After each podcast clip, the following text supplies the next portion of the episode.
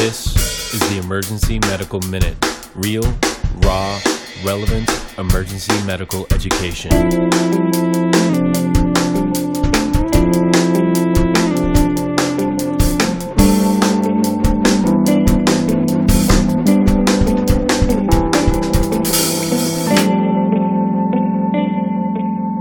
Please enjoy the show.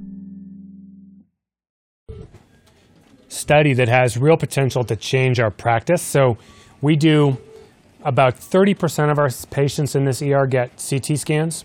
And as you know, we give IV contrast in CTs because it increases the sensitivity of finding any vascular injury. It's really necessary if we're looking for vascular problems like PEs or aorta problems, things like that. But also increases the sensitivity of belly pain diagnoses like acute appendicitis and stuff like that. And one of the main reasons we don't give IV contrast when we want to is because of fear of causing kidney injury. It's long-standing belief in medicine that iodinated contrast causes what's called contrast-induced nephropathy. That's why we check creatinines before doing CTs and why sometimes the CT techs will kind of push back on us doing the CT if the creatinine's, you know, over 1.5 or the GFR's less than 40 or what have you. But there's been long-standing suspicion that modern like low weight uh, iodinated contrast may not actually cause contrast nephropathy. That may be sort of a medical myth left over from a previous era. And so the largest to date study was just published this month in Annals of Emergency Medicine. And it's a retrospective cohort study, so they looked back at data that was collected over a five year period. It's an ER very similar to ours. It has an annual volume of about 60,000 patients a year. And they enrolled about 7,500 patients who got IV contrast, CTs, compared them to 6,000 patients who got CTs without IV contrast, and compared them again to a control group of no studies whatsoever. And they looked to see if, what if there was any difference in the rate of bumped creatinines in those three cohorts. And what they found was, drum roll, no difference.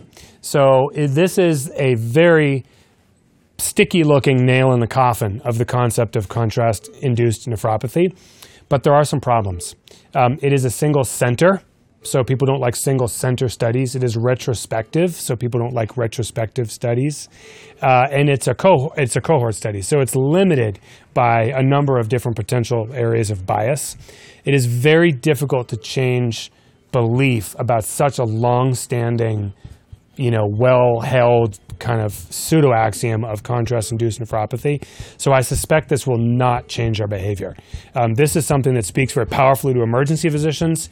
It may speak less powerfully to radiologists, uh, and they have a stake in this as well. So something to think about moving forward. You've seen that we've already started to creep away from this. You've noticed that we're no longer doing standard creatinines in our stroke alert patients exactly because of this feeling that probably we way overstate the injury that we potentially cause to kidneys. We may be at a place in the next couple of years, especially if there's a good prospective randomized study that confirms this data, where we no longer check creatinines for CTs. So that's the medical minute.